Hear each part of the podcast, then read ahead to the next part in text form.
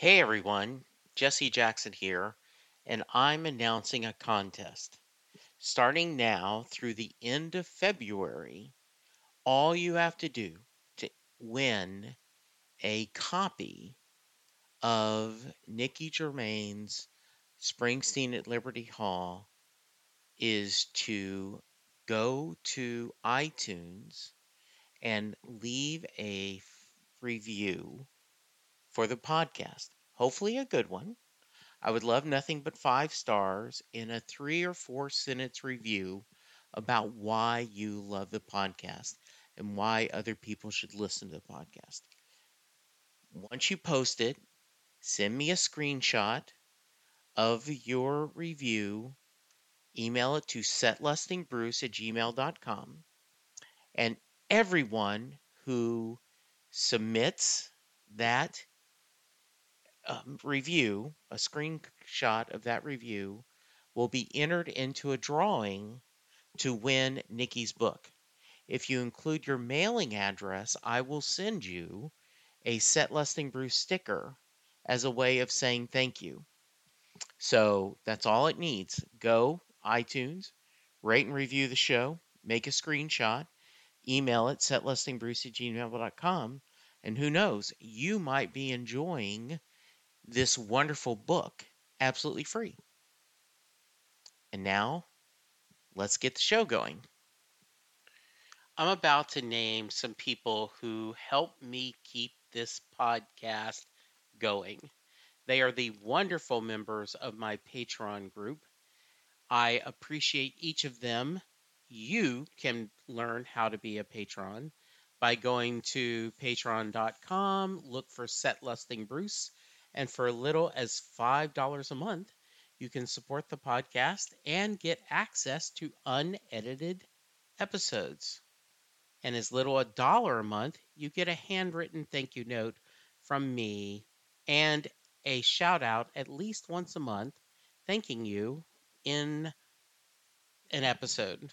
So, Sean, David and Jennifer, Jeff, Sylvan, Liz, Yetta, Steve, Coach Randy, Rob, Bella, John, Betsy, Levi, Liz, Stephen, and Steve, Dale, Terry, Chris, and Mary.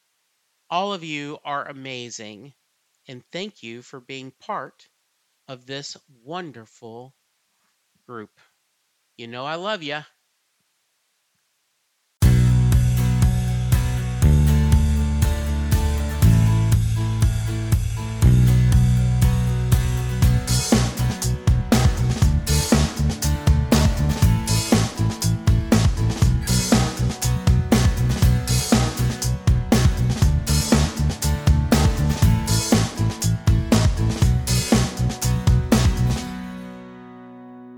Sure. Um, well, I, I'll I'll, t- I'll tell you this. I don't know life without Bruce Springsteen.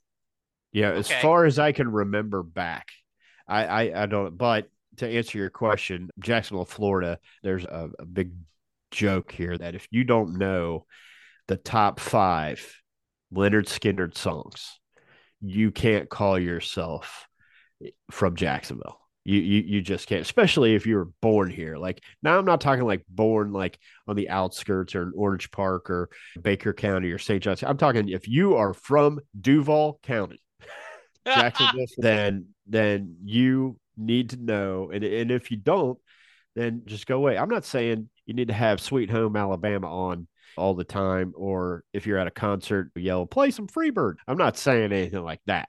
I'm just saying you should know. There was a band in the eighties that covered part of Freebird, and somebody was listening to it. And that, that's a Will to Power song. Who the hell is Will to Power? That is a Skynyrd song. And, and furthermore, if you're a real Jacksonville resident, born and raised, you will know the story of how Lynyrd Skynyrd na- got that name. Hello, everyone, and welcome to a new episode of Set Lusting Bruce, your podcast all about Bruce Springsteen, his music, and mostly his fans. I am your host, Jesse Jackson. We are getting off the Bruce Springsteen train. though he will come up as he often does.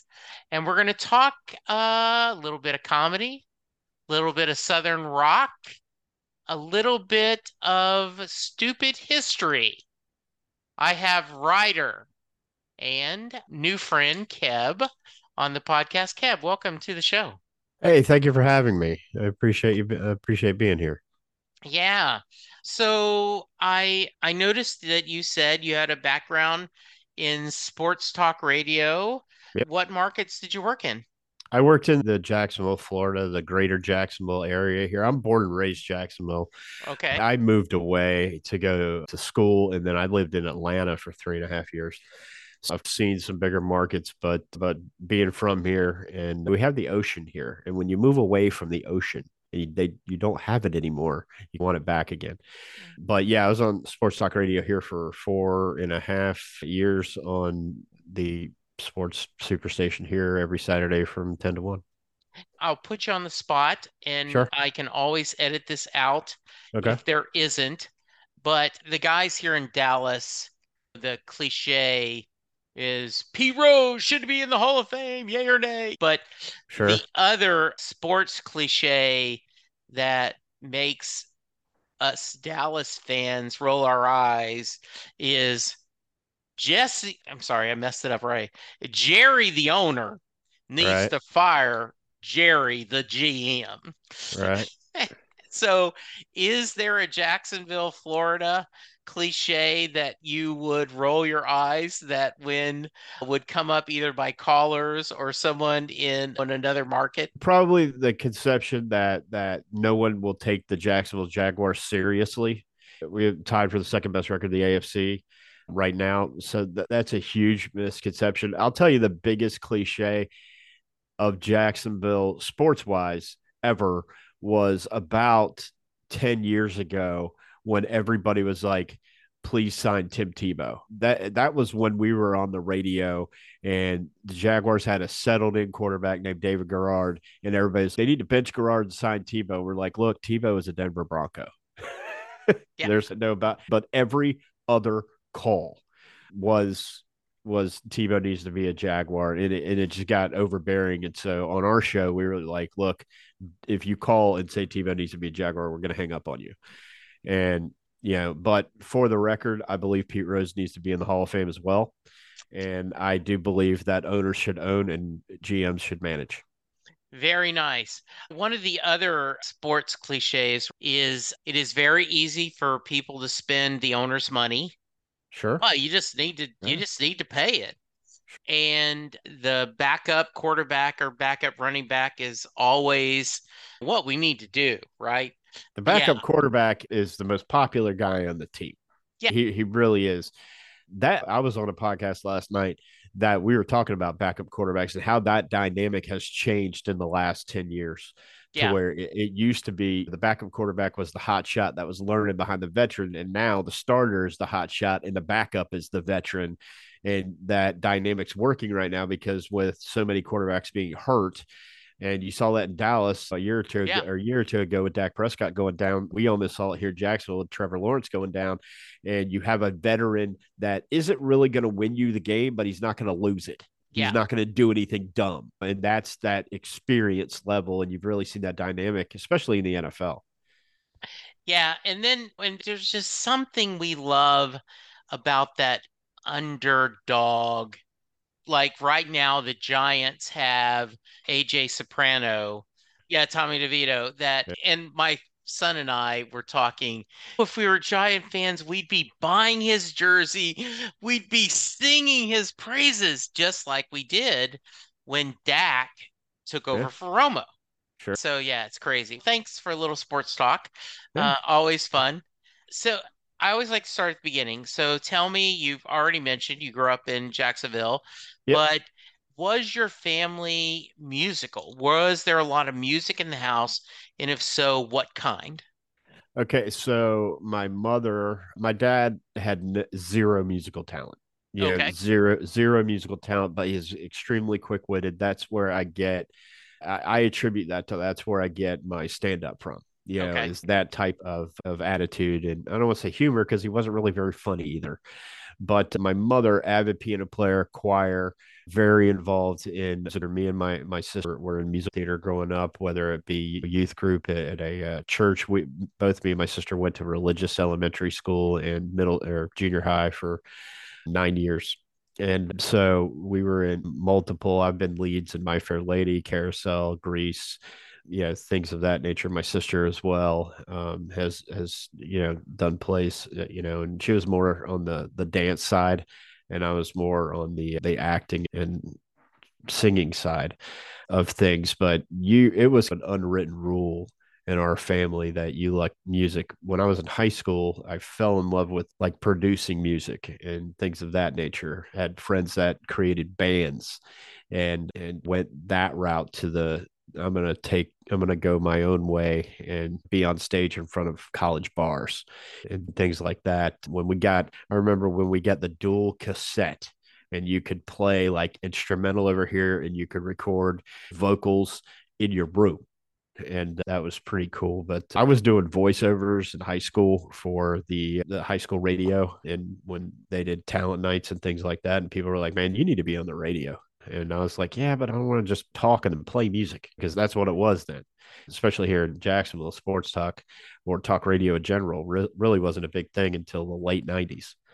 So it really, it was really your your, your celestial D Js that, hey, here comes another one, or like K-Stab's Top forty or, or anything like that, based on what genre of music you listen to, whether it be country, classic rock, or pop, or rap. Mm-hmm. Did you mention before we hit record mm-hmm. that much if you grew up in the East Coast, Upper East Coast, asking the question, when did you first discover Bruce Springsteen, is like asking, when did your parent, when did you decide, when did you learn that your parents used Tide laundry powder? It's right. just always right. there. So you have a similar experience about a different band, don't you? Sure, sure. Um, well, I, I'll, I'll, t- I'll tell you this. I don't know life without Bruce Springsteen. Yeah, okay. As far as I can remember back. I, I, I don't, but to answer your question, Jacksonville, Florida, there's a, a big joke here that if you don't know the top five Lynyrd Skynyrd songs, you can't call yourself from Jacksonville. You, you, you just can't, especially if you were born here. Like now I'm not talking like born, like on the outskirts or in Orange Park or Baker County or Saint John's. I'm talking, if you are from Duval County, Jacksonville, then then you need to know. And, and if you don't, then just go away. I'm not saying you need to have Sweet Home Alabama on all the time, or if you're at a concert, yell, play some Freebird. I'm not saying anything like that. I'm just saying you should know. And it's, I was talking to somebody the other day and I made a Sound of Silence reference to the Disturbed version. And they're like, Disturbed wrote that. And I'm like, no, idiot. D- Disturbed didn't write that. That's a Simon Garfunkel song. How do you not know that? Yeah. You know? You know, there was a band in the eighties that covered part of Freebird and somebody was listening to it. And that, that's a Will to Power song. Who the hell is Will to Power? That is a Skynyrd song. And, and furthermore, if you're a real Jacksonville resident, born and raised, you will know the story of how Lynyrd Skynyrd na- got that name. Yeah. yeah. So it it was, to, real quick, it, it was a uh, gym teacher at the high school that they went to. Yes. His name was, his name was Lynyrd Skynyrd, wasn't spelled the same way. Yeah. But. Yeah, I, I, I do remember that story. And I yeah. do remember I graduated high school in seventy-seven. Gotcha. So I absolutely remember that era and the losses and such. But yeah, very cool. Nowadays, if you ask somebody, if you go up to somebody younger than me, I'm forty-eight years old, somebody younger than me, and say, hey, look, can you name a band from Jacksonville? I bet you they would tell you Limp Bizkit. Okay. Who who is from Jacksonville, or Yellow Card. They wouldn't see it. What about Lynyrd Skynyrd? I don't know one Lynyrd Skynyrd song. I bet you do. It's played at every sporting event. Yeah. I, I bet you do. Yeah. Hello, Pantheon Podcast listeners. Christian Swain here to tell you more about my experience with Raycon earbuds. Our family now has three pairs of Raycon earbuds around the house, and my wife just grabbed a pair of the Headphone Pros to replace some headphones from a company that was double the price. And yes, she loves them. Now, if you haven't pulled the trigger on a pair of Raycons, or even if you have, but you're in the market for another pair because they're just that good, well, now is the time to check them out, because they just launched their upgraded model of the best-selling everyday earbuds. With Raycon's upgraded everyday earbuds, now you also get active noise cancellation, ergonomic design, and multi-point connectivity that lets you pair with two devices at once, new quick charge function, three customizable sound styles plus awareness mode, available in a variety of vibrant new colors to complement any and all skin tones. I even have a pair of earbuds in a cool green color. I have tried just about every earbud known to humankind, and these Raycons are fantastic. Seriously, if you've been wanting to check out Raycons, there truly is no better time. You're going to ask yourself why you didn't check them out sooner, and Raycon offers a thirty-day happiness guarantee. So what are you waiting for? Go to buyraycon.com slash Pantheon today to get twenty percent off your Raycon order, plus free shipping. That's right, you'll get twenty percent off and free shipping at buyraycon.com slash Pantheon. buyraycon.com slash Pantheon. So you mentioned a little bit, you can't remember a time without Bruce Springsteen. Share sure. a little bit. We talked that you said it, you did your homework, and we'll get to sure. that at the end of the podcast, Thunder Road. But sure. you mentioned that it had been a while since you listened to Thunder Road. So tell me a little bit about your Bruce background. Okay. Okay. So it starts in, in, when I can remember. And I, yeah, look, in nineteen eighty-one, I was six years old, but in nineteen eighty-one, a thing came out that revolutionized music and T V, and, and it was called music television and, and videos. And very vividly do I remember a, a very simple video put on T V. Can't remember the year, really doesn't matter, but it was, it was a Bruce Springsteen song called Dancing in the Dark. Okay. And it had a very young Courtney Cox in that video. And if you don't know who that is, watch Friends. You'll figure yes. it out. And and that right there, video wise, is probably the first. Then you go back and you listen to Born to Run and all this. I'll tell you when Bruce Springsteen got my respect. Okay. Big time. Okay. I am a comedian. I am a huge believer in the freedom of speech. Huge. I think that you should be able to say whatever you want to say as long as it doesn't hurt anybody. Okay. So you can't go into a movie theater and yell fire. You know, but other than that, if you got something to say, you are entitled to your opinion. I do not agree with everything that everybody says. I agree with the right to say it though. Yes. You I know? understand. Yeah. So in, in nineteen ninety-two, uh, again, eighties and nineties. So I've run into my share of hip hop. I was there when it was born, and I'm, I, I love all genres of music. I don't yeah. discriminate. Anyhow, there was a band called Two Live Crew out of Miami who came right. out with a song that not a lot of people, not a lot of people appreciated, you know, now it's a pretty rough song. I'll, yeah. I'll get you that. I wouldn't repeat it on here. I don't know if I'd repeat it on stage, and I have a pretty blue set, okay, but I did agree with their right to say it. Yeah. And I do not believe in censorship. N W A, same thing. So they wanted to come out with a song in response to being censored called Banned in the U S A. And they wanted to use the Born in the U S A theme to it. A sample is what they call it. Right. And Bruce Springsteen said, not only will I let you use it, you don't have to pay me. Nice. Because he didn't agree with what they were saying, but he agreed with their right to say it.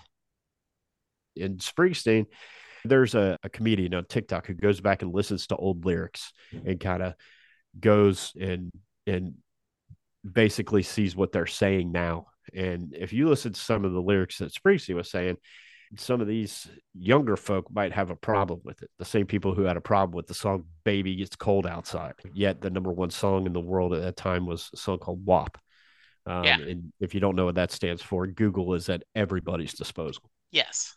And there is a, I think, I feel an unscientific survey that if I go up to a someone in a bar or a restaurant that's guitar, they're playing, and if I pull out a five dollar bill and I throw it in the tip jar and I go, hey, can you tape, can you do Bruce Springsteen?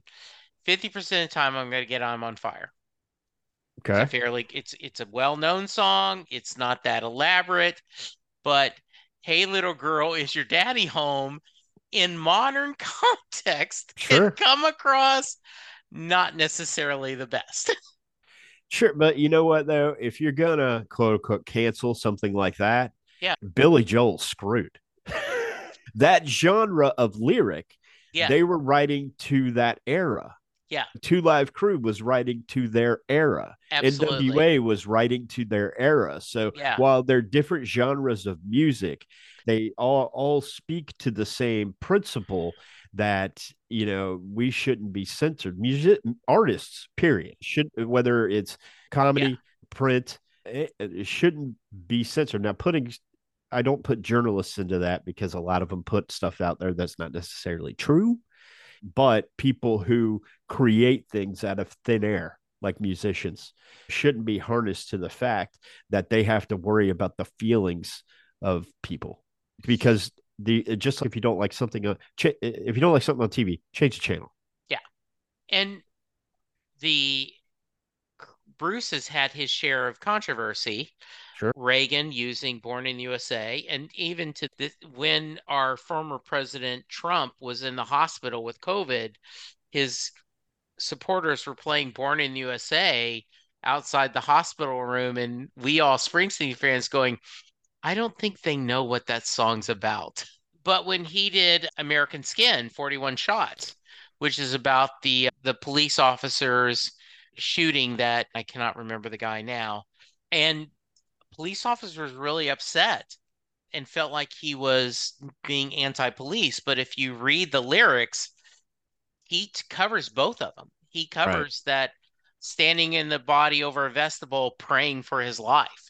From, sure, the pres- from the policeman's office. So, yeah, very cool. So, obviously, you got a lot of musical and humor from your family, but what led, yeah, you to decide you wanted to do stand-up? I didn't want to pursue music in that way. Music to me, and and I didn't want to, I wanted to act. I was a, a pretty good actor, but I wanted to do stage. Okay. And like I was telling my daughter, who is an artist herself, she's nineteen, she's in college. And she was like, what would get you to come out of, quote, retirement to go back on the stage? And I said, two things. I said, number one, if we have, there's a theater, theater group here in Jacksonville that I was a member of for years. And I quit because I'm almost fifty, man. There's not a lot of parts, and I don't want to play the dad. So I just let the next generation take it. But I still try to stay involved. And, and actors locally and stand-up and, and podcasters, we all blend together, especially in the community here. So I said two things. Uh, if they were to do the stage play, A Few Good Men, I would come out and play Colonel Jessup. Okay. That, that, that would be. And if they were to buy the rights and do the stage play of Hamilton, I, w- I would play. I would love to do a part in that. You know, the, those two, just Hamilton, just surely because of the history of it. But but I, I think that would be pretty cool because that speaks to a lot of different generations and the way it's told. The the it, it's just an updated version. So it speaks. And I think if you speak to another generation, they'll get excited to learn things like that. That was a big reason why I wrote the Stupid History book, because, yeah, it's about stupid things, but it's interesting. That's why it, it all started on a joke. It, it was probably only funny to me. And tell and, me, tell me about that. So I listen to a lot of history podcasts. I am a lover of history, American history, not so much world, but I, I'm fascinated with early European sixteen hundreds, right over on the Mayflower type stuff. Okay. And but when Revolutionary War, Civil War, War of eighteen twelve, is my wheelhouse. And I listened to all these in, in presidents. I, I love the history of presidents. So I listened to a lot of these podcasts, and they're, they're all boring. They're all like nine hours long, and they're all like very serious. And it's like the old Walter Cronkite. I'm Walter Cronkite. You know, they all tell you their name yeah. like fifteen times. And I was just like, these guys just need to be made fun of. Okay. And they're nine hours long. So I, I was talking to a comedian buddy of mine. I said, you know what? I'm going to start a podcast. And it's going to be a minute long. And we're going to talk about the history of something stupid. And he goes, what are you going to do the history of? I'm like, I don't know. So I'm at home one day, I'm in my recliner, and I'm thinking about this, and um, I wasn't really big into podcasting. I'd been guests on and been co-host on a couple other, but nothing like this, where you're basically creating a brand, right? And I'm in my recliner, I'm watching T V, and I glance over at my kitchen table, and there's a Ninja blender box there, and I and it just hit me. I said, you know what? Episode one, we're going to do the history of a blender. I'm going to start doing research. Got about one hundred words together. And then that turned into, I was just looking around. I said, okay, we're going to do, oh, there's a balloon. We're going to do balloons next. And just started writing stupid stuff down.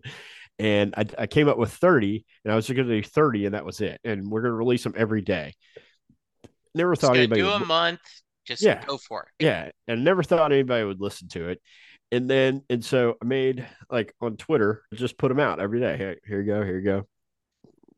So after that, about the fifth day that there wasn't one, after about the thirty-fifth day, I started getting direct messages going, hey, dude, where's the episode?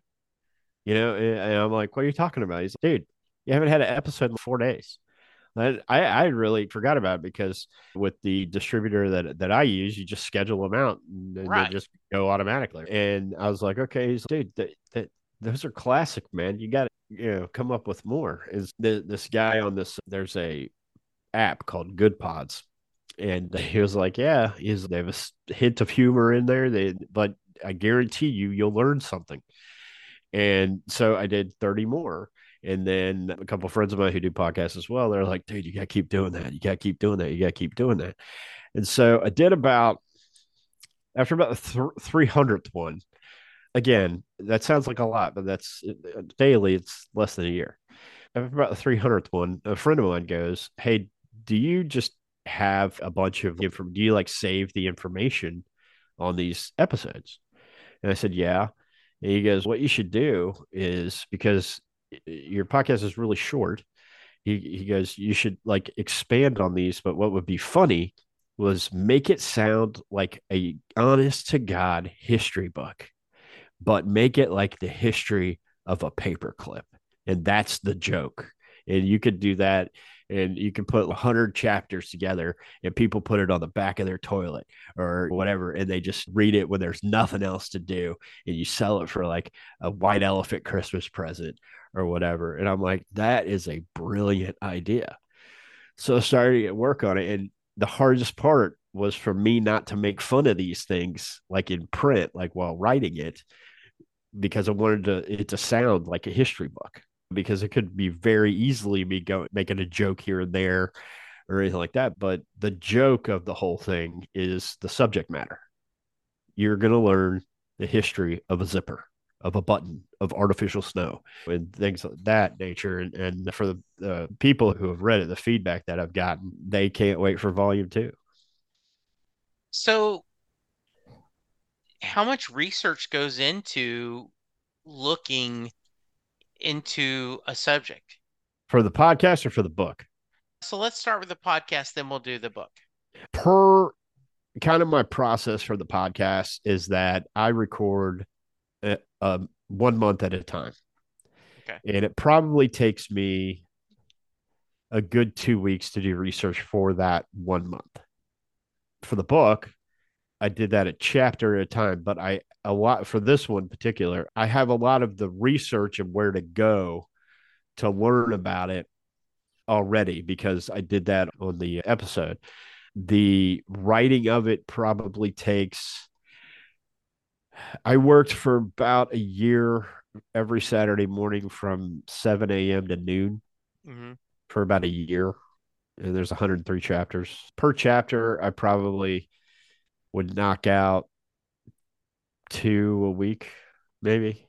And they weren't long. They were five hundred yeah. words. So, Kev, and this probably is hard to answer, but is uh-huh. there a topic or an item that that really surprised you as you started digging into it? You went, I this is some interesting crap.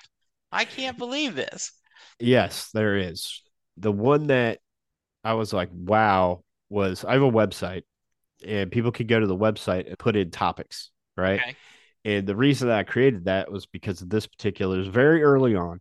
And a buddy of mine who is a comedian, and he thinks that everything, he's what I call a toilet humor comedian. Okay. And he thinks everything is either sexual or whatnot. And and he was like, dude, you should do the history of like toys like that. And I'm like, what do you mean? Like a big wheel? He's like, adult toys like that. And I'm like, okay, no, because I want my kids to be able to listen to this. Maybe, right. you know, because one of my goals for twenty twenty-four is to actually speak to like history classes and say history can be fun. Right. And but so I want everybody to be able to listen to it. But he said, okay, how about Viagra? And I said, uh, you know what? Let me read up on it. I'm not going to tell you yes, but let me read up on it. Did my research. This thing was like champagne. It was found by accident. They were trying to develop a blood pressure medication. And yeah, it directs blood somewhere.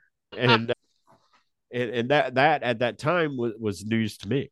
I just, I had never really worried about the what happened with Viagra, but it's a great story. Yeah. You know, yeah, it's a great story. This thing flew off the shelf when Pfizer, when they rolled it out. And I, I just thought it was, but that's the, the one where I was like, wow. And then I did a series on, on baseball parks, and that, that was pretty interesting too. But I think the most interesting one's coming up in February. Okay. Yeah. It's going to be the stories that you really don't know about the presidents. Oh, that'll you know? be great. Yeah. I, by the way, as someone who does a podcast that often goes over an hour because I'm sure. having a conversation, I am envious of your minute podcast. Sure. I know I'm a big Doctor Who fan, and I don't think they do it anymore, but for the longest time, there was a guy that did your two minute Time Lord. Sure. And so he did a two-minute podcast about Doctor Who with the new episodes.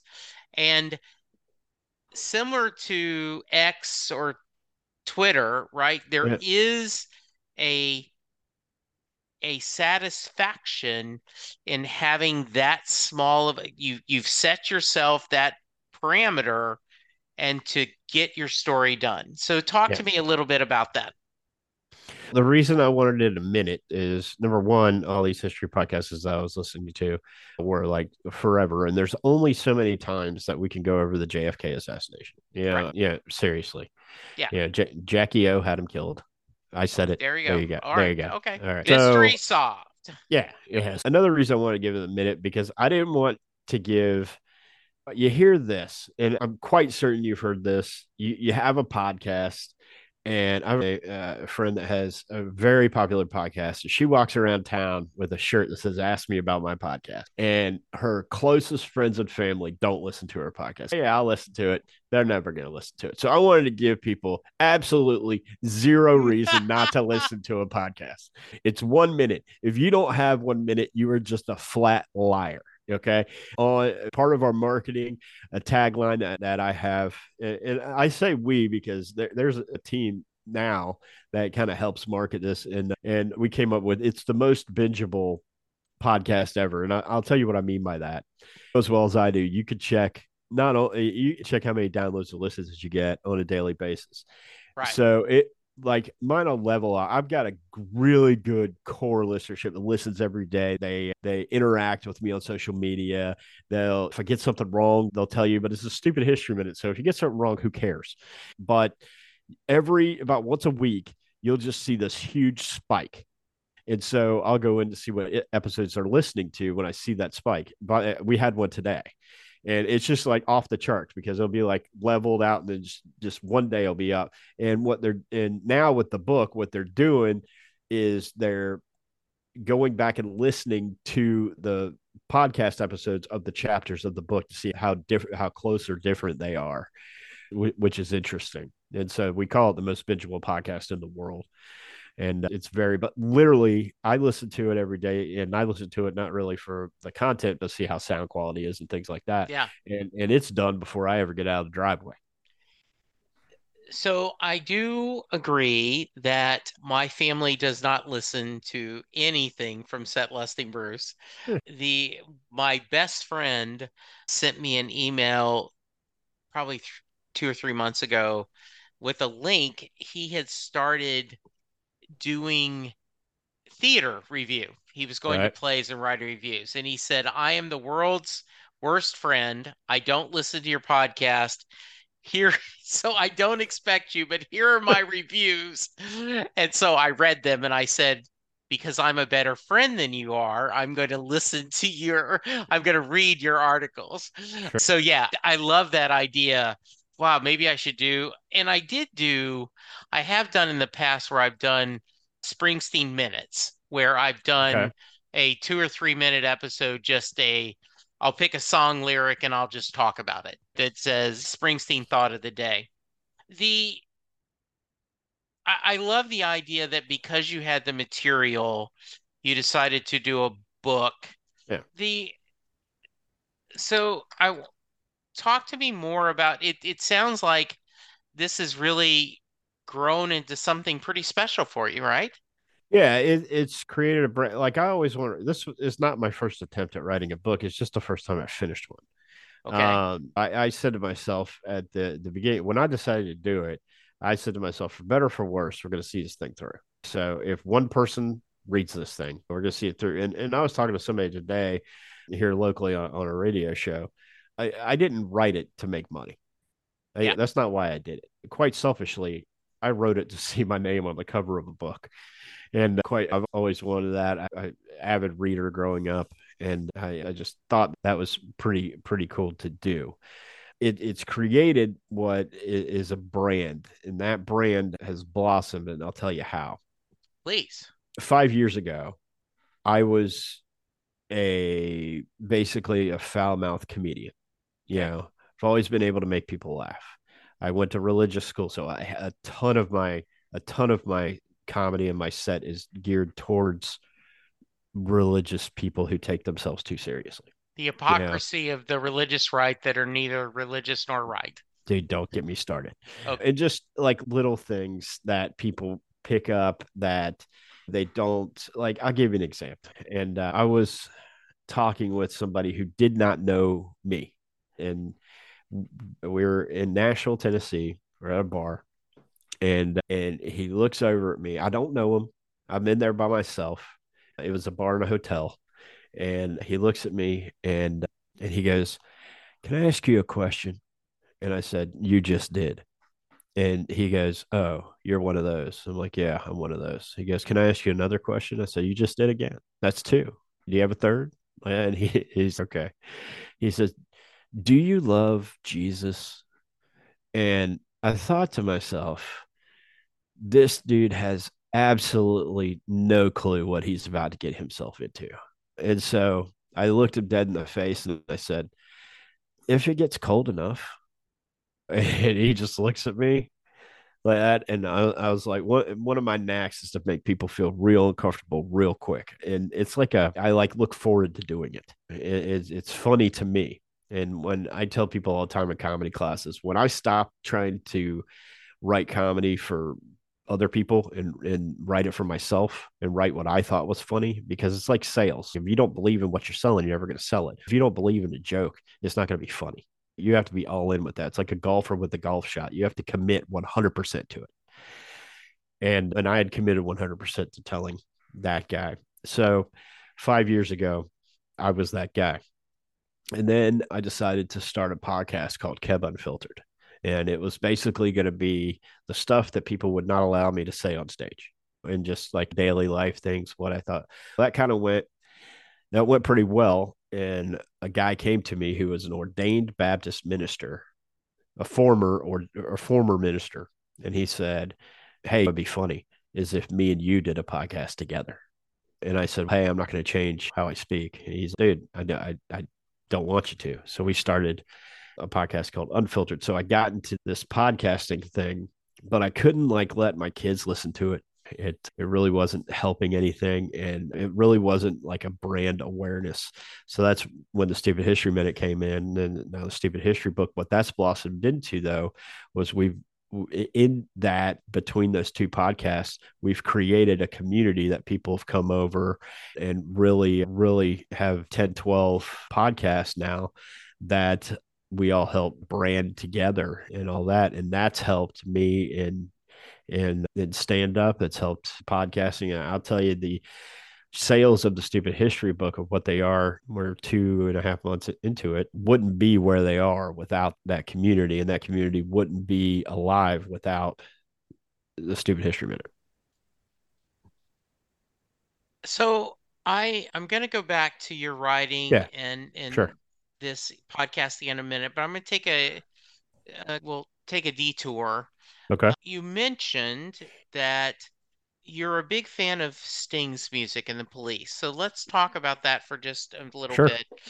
Can you, and I'll go back to my question I usually ask at the beginning of a podcast.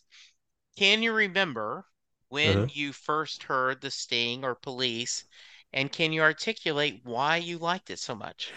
Absolutely. The, my dad took me to a place called Turtles Music when I was a kid. Okay. And he bought, and the first two cassettes that he ever bought me were The Police of Synchronicity and Men at Work's Business as Usual. Big Men okay. at Work fan too. And every time I hear Every Breath You Take, I think of my dad, who passed away twenty years ago. And, and that's why I feel such a connection to the Police and then Sting, because if you could tell me where the other two guys are, that's, I couldn't say it. Yeah. Okay. Yeah. But yeah, that's why I feel that, that connection. Favorite song by far, not even a contest, Every Breath You Take. Okay. I find that p- people who are Police guys would, would probably say the same thing. Yeah. Yeah. So I always preface this, Keb, with the amount of times you've seen an artist perform live uh-huh. is not a fair barometer of how big of a fan you are. Sure. Depending on your age, your economic situation, depending on the artist. But are you someone who counts how many times and you've seen I, him? I, I, I could tell I could tell you who I've seen the most times. I've been to a ton of concerts, one-timers, like okay, yeah. off the top of my head, one-timers. I've seen I N X S. I've seen Sting multiple times, probably six or seven, but that's not, I, I've seen Guns N' Roses a ton. Okay. I've probably seen Skinner twenty-five times. Yeah, wow. pro- yeah, probably. Here, if you play your cards, you can see them for free pretty easily. Yeah. I was in Nashville when they were in Nashville one time. So I probably seen them the most. When I was younger, again, religious school for nine years, I was big into a band called D C Talk, and I've probably seen them twenty plus times. Yeah, they broke up twenty years ago, but I've probably seen those guys. I, I tell you who I haven't seen, but my wife is a huge New Kids on the Block fan. Oh, okay. And she's probably seen them fifty times. She's gone on cruises with them. She knows they answer her on Twitter. Oh, how fun. you, know, you know, she's probably seen them. That that's a big, in our household, New Kids is like a big deal. Like when they come here, like life stops. And when tickets go on sale, and she's part of some club that gets like fifty percent off. So she gets on front row isn't good enough. She has to have V I P, whatever. And I'm just like, I hope when the kids, when both the kids are in college and I start touring full time, that I have one person in a V I P, you know? Yeah. Just that it sounds like, it sounds a lot like a Springsteen fans, tell you the truth, right? Yeah. I think I have never seen Bruce live. Okay. If I did, and I was talking to Frank, who is an avid Springsteen fan, and I'm like, does he do, my favorite Springsteen song of all time is a song called Glory Days. And I'm like, does he do that live? He's, well, it depends on what, what he's doing. You know? Yeah. And I was like, nah, dude, he's got to do it. It's like Billy Joel not doing Piano Man. He's, yeah. Just because you like it doesn't mean it's his most popular song. Not doing Piano Man is not doing Born to Run. So often he will either do Dancing in the Dark or Glory Days. Okay. So he doesn't new, but this latest tour in twenty-three, so last year when he was touring, he had to stop at the end of the year because he had some health issues. And we're hoping in just a month or two here in twenty twenty-four, he's going to kick off. But at the time, he was doing both. He was doing Dancing in the Dark and Glory Days. A lot of reason why is pre-pandemic, he would have someone come on stage with him during Dancing in the Dark, and they would dance. Gotcha. The Courtney Cox effect. Sure. Since the pandemic, can't do that. I... I've told the story, so I will remember to cut this out for my audience because they don't want to hear this story again, but Kev hasn't heard it. And sure. So, hey, patrons, you're getting a unedited version. So I was in Houston uh, on the tour, like two thousand fourteen, maybe. Mm. And he finished the show a little over three hours. It was an outdoor venue, like an amphitheater with a big lawn. And so we were outside, and the like the concession area and the, the concourse was outside. So sure. I had already gone to the bathroom. I was waiting for my wife to come out, and there was this very drunk lady going, "Is it over?" Yeah, it's yeah. Really? It's over? Yeah. He played a little over three hours. But he didn't do Born in the U S A. Wow. Yeah, he doesn't always do Born in the U S A, but it's his biggest song. Yeah, but he just doesn't always do it. I can't believe he didn't do Born in the U S A. So yeah. Since then, anytime at a show where he does Born in the U S A, I pull out my phone, and on Twitter, he played Born in the U S A. Somewhere there is a very drunk lady in Houston, very happy. Tweet. Yeah, part of the issue of Bruce is how do you play everything that people want to hear? So yeah, I mean, his catalog is huge. Yeah. I had someone that said she was tired of hearing Born to Run, but she'd seen him thirty, forty times, right? And I said, I get it. I understand how you would give up Born to Run to hear something else that he normally doesn't play. Sure. I said, but put yourself in the place of someone who's never seen Bruce live before. How disappointed are you if you don't get Born to Run? And she went, oh, you're right. I'm never going to think that again. And so it is, I saw Jackson Browne last year, and he was great. It was the first time I'd ever seen him, but he was opening for James Taylor. So he didn't do the encore. So he didn't do Load Out Stay. Yeah. And I was a little disappointed. I understood why, but I wanted to hear that song from Running on Empty. Right? It just. Go ahead. I, I think what, if you think about all the entire catalog that yeah. Bruce, Spring, Bruce Springsteen has, you don't really, uh, you don't really. get tired of any of the songs because there's so many to listen to. Yeah. Except that damn Santa Claus Is Coming to Town song. Um, yes, I I do know that feeling. Uh, it is on the list of most loved and most hated Christmas songs. Anytime I see the list, it makes on both. It's gotta be like in in in the list of this time of year, most songs played, Mariah Carey is one, right? And that's not far behind her. You know, uh, I mean, it yeah. really isn't.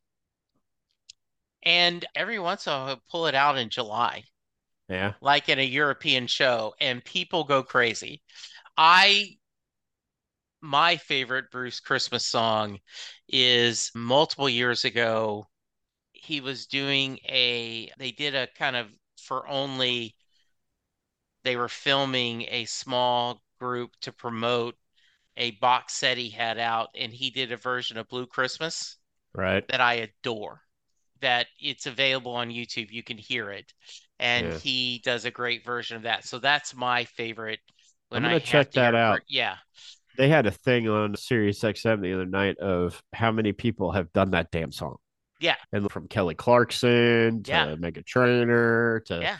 Buble. Yeah. So I didn't catch. They probably played it. I did. Yeah. Didn't catch. What's interesting is another podcast, Rockin' the Suburbs, for Christmas this last holiday season, they talked about that Elvis was not the first to record Blue Christmas. It was actually this. He was a remake that, and I don't remember the other band who did it, but that's pretty crazy. Yeah. Um, so let's get back to what's you've talked about. You've made a, a more friendly, family friendly brand. You've, yeah. You're going to continue doing the podcast. What else are you going to do? What's next for you creatively, Kev? What are you, what are, um, what are you wanting to do? Currently, currently working on volume two of the Stupid History book. I'm on chapter like fifty-seven or something like that. I was going to try to get it out by Father's Day, okay, but I have since gone away from that plan because I think that the Stupid History book volume one deserves its own Father's Day. That seems like a good gift to give. It's a great gift for dads. And so yeah. I, I want volume one. So we'll do, we'll do volume two same time next year. It gives us a little time. It's going to be a little different. It's going to be a little bit more similar to the podcast. Okay. There's some over the five hundred, as of today is five hundred thirty episodes. Over that time, there's been things that if I don't say them or work them into the episode, unless it's like a specific series, like right now we're going through Christmas movies. Right. But if it's just like your normal, like everyday item, a lamp or whatever, if there's a couple of things that if I don't put them in there, people will will comment on them. And, hey, you didn't do this, they do that. And I'm like, guys, we're talking about a minute. And, yeah. and, and, and so one of them is the very last sentence of basically a lot of the episodes. I'll tell you where it came from, and then I'll be like, today. And, and it's not that I say today, it's how I say it, because okay. I'll always be like, today. And uh, and then like in the beginning of it, we talk about lamp. The, the the lamp is a beloved item. It has a fascinating history that that dates to ancient times, the Greeks and the Romans. And then after when I'm recording, after like the fifth time, and it'll be like the fifth day in a row, because I, I figure out like what's going where on the calendar, and I'll be like, and get this, in ancient times, the Roman, and, and yeah, it'll go through like that. And I'll be like, wait for it. And, and especially if I go over something that's religious in nature, and in the Hebrew, you know, get this, the Hebrews had a problem with it. Go figure. And just, just make it not boring, but into, because let's just not forget, first and foremost, I am a comedian, so I have yes. to make things fun. But I, I'll tell you this, the book was, it, it's a big, the joke is the subject matter, and I've looked, there's not really anything like it. Not really. There's a couple yeah. of, you have a bunch of useless knowledge books. It's, some people call it a trivia book. It's not really a trivia book. It's just, it's just like, if you want to know the history of the chocolate chip cookie, man, Missus Fields, dude. There uh, you go. All right. If someone wants to find the book, where's the best way to go? Um, you can go to stupid history dot net. We're going to keep it there. The paperback version, if you buy it on stupid history dot net, I'll sign it. Okay. You know, up until the thirty-first of July, there's going to be some sort, or thirty-first of December, there's going to be some sort of sale. But from June until Father's Day is probably going to be regular price. The author signed copies to have a bit more pricier. You can find it on Amazon, hardback, hardback, paperback, and Kindle uh, on there. Not going to be signed by the author, but if you want to get it there, you probably get it a little quicker if you go okay. to Amazon and get it. I, I, either way, it just depends on, on what you want. My sister was saying to me, what is the, I want an author signed copy. And I said, why? And she goes, I said, it's not going to be worth anything like that. And she said, it will when you die. And I said, are you going to kill me? But it's yellow, similar to that right there. Mm-hmm. Yeah, we've got, got, I've got them all over the house. That's nice. Yeah. That's good. Kev, what should I have asked you that I haven't? I don't know. My favorite color is orange. Okay. Yeah. My favorite comedian is Robin Williams. All uh, right. He rests in peace. Yeah. Uh, and my favorite food is pizza. All right. Pineapple, yay or nay? On pizza? Yeah. Look, man, we got people putting pineapple out there. Pineapple on pizza. That's it's, it's not a good thing. That's not a good thing. However, people think that was created in Hawaii. It wasn't. Not California either. Do you know where it was created? No, please. In Vancouver, Canada. Ah. Okay. They are who we have to kill. Ah. Putting pineapple okay. on pizza. Okay. But I have a comedian friend that that lists like lists. We're arguing about this and that politically. We're arguing that we got bigger problems. People are putting pineapple on pizza out there. It's funny. That sounds very good. Yeah. Uh, you mentioned your you have. Is this an official network of podcasts or kind of an unofficial group you guys are putting together? Talk to me a little bit about it. No, it's official. It's like a real thing. It's a funny story. We were all in a transi- transition period. And a guy that I know who's a great friend of mine who has a uh, podcast that's very different than anything that I've ever been on called Finding Your Way. It's a spiritual podcast in nature. He said, he said, hey, man, uh, I need your help producing this because I'm pretty good at finding intros, making promos, yeah. the technical side of it. And so he's going to get your help. And he goes, we can, this could be the first episode of, of the studio, the podcast network like that. And I'm yeah. like, okay. And then his Stupid History Minute can come on and then we'll get this person over here. And again, we'll have, we'll have four or five. We can call it. And so anyhow, yeah, it's a real thing. It's grown to, I mean, we're left and right um, now because it, it's called Unfiltered Studios Podcast Network. And what it is not what you could do as a podcaster, what you could do for the network, but what can the network do for you? And we help people start podcasts. We help people with technical stuff. We don't ask for one dime of advertising. They pay us absolutely no money. It's basically a marketing through collaboration. And we have found that we've gotten some pretty heavy podcasts to join us that, that get a lot more listeners than us. But that type of, we call ourselves a family and we just have each other's backs. We, we created chat rooms. We have a group on Good Pods. We have stuff like that. So in that we've attracted some people who might be interested in taking us to the, helping us take to the next level, but we will not, we're not going to sacrifice what we've created just to, if we had the opportunity to say, make a little money. If we had that opportunity, we're not going to compromise artistic value, you know, or let somebody come into the community to, to just to sell out. That sounds awesome. I, I yeah. can't wait to check some of the episodes.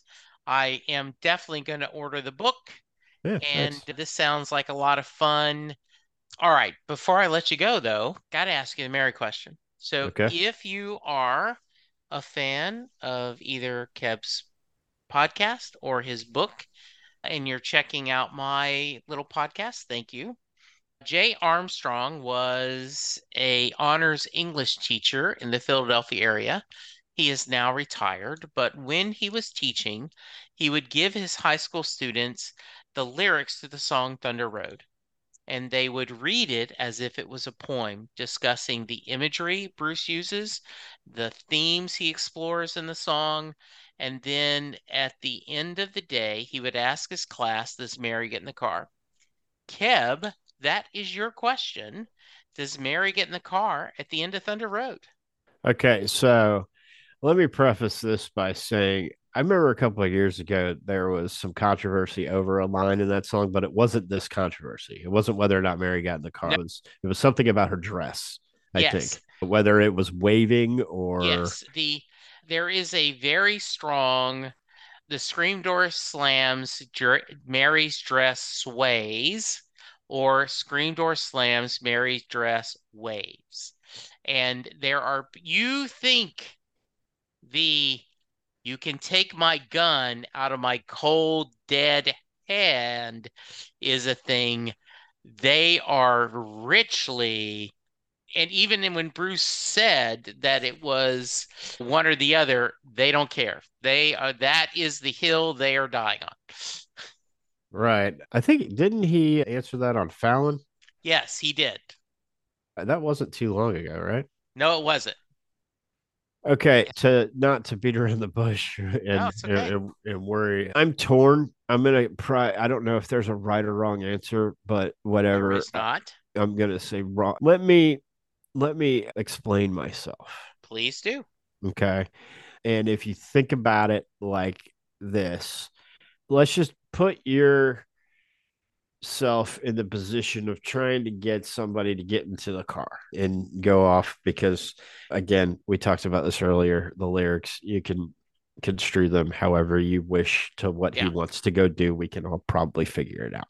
But his attitude towards the way I take it, okay, and his attitude towards the end of the song is, you know what, look, get in or get out. I don't care. I'm out of here. Okay. Because of his attitude, I'm going to say she doesn't get in the car. Very nice. Great answer.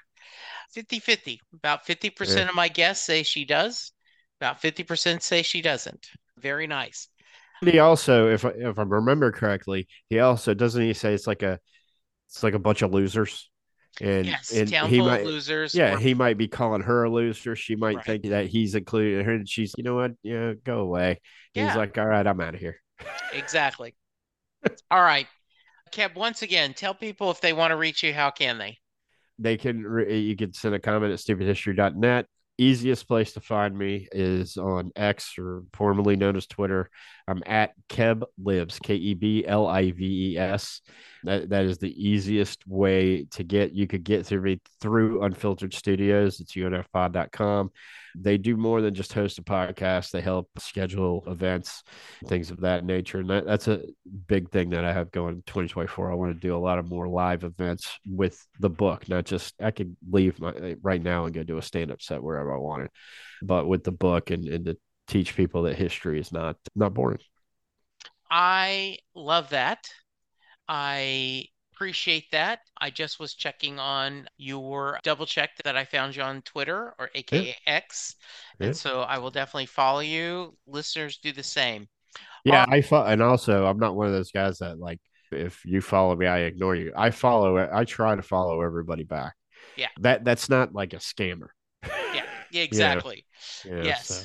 And I do that same too. And I promise I will not send you a D M going, hello. Can yeah. we be friends? No, yeah, just leave yeah. me alone. Hey, leave me do alone. you do you have podcasts on Apple or Spotify? Yeah, come on, dude. Did you? Where are you from? Did you just even pretend to read my right. bio? Just pretend. Yeah. My Twitter handle is Jesse Jackson D F W. Right? It's not that hard. Yeah. That means Dallas, Fort Worth, people. Yes, exactly. Yeah, this was a blast. Thank you so okay. much. I am Thank very you. thrilled we got to talk. Everyone, go check out the podcast, check out the website, sign up, and get the book. And we're going to end with, since you're gone, I've been lost without a trace. I yeah. dream at night. I can only see your face. I look around, but it's you I can't replace. I feel so cold, and I long for your embrace. I keep crying, baby, please. Thank you, Kev. Thank hey, you, listeners. Thanks for having me. Thank you very much for having me. Be safe. Be kind. We'll talk to you soon. Goodbye.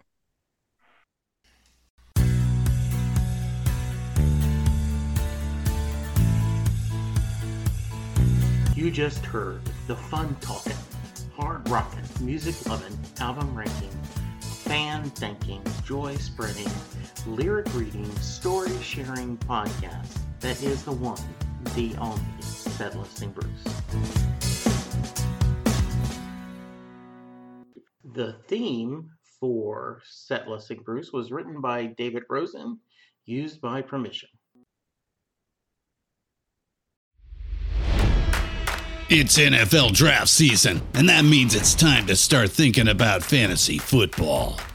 fantasy points dot com features industry-leading experts and prognosticators using proprietary hand-charted data to help you score more fantasy points. fantasy points dot com is the place to go for whatever kind of fantasy football you play. Whether you play fantasy football, daily fantasy sports, or do a little bit of everything, Fantasy Points has the meticulously researched content to guide you to victory. And why wait for the fall? Fantasy Points also covers the new spring football league, the U F L. Join the guru, John Hansen, Scott Barrett, Joe Dolan, and other massive names in the fantasy football universe with an exclusive offer. Use code Pantheon for fifteen percent off any fantasy points package, including the all-in package, with access to every article, tool, and data nugget that Fantasy Points has to offer. That's fantasy points dot com and code Pantheon for fifteen percent off at Fantasy Points. fantasy points dot com. Code Pantheon. Score more fantasy points.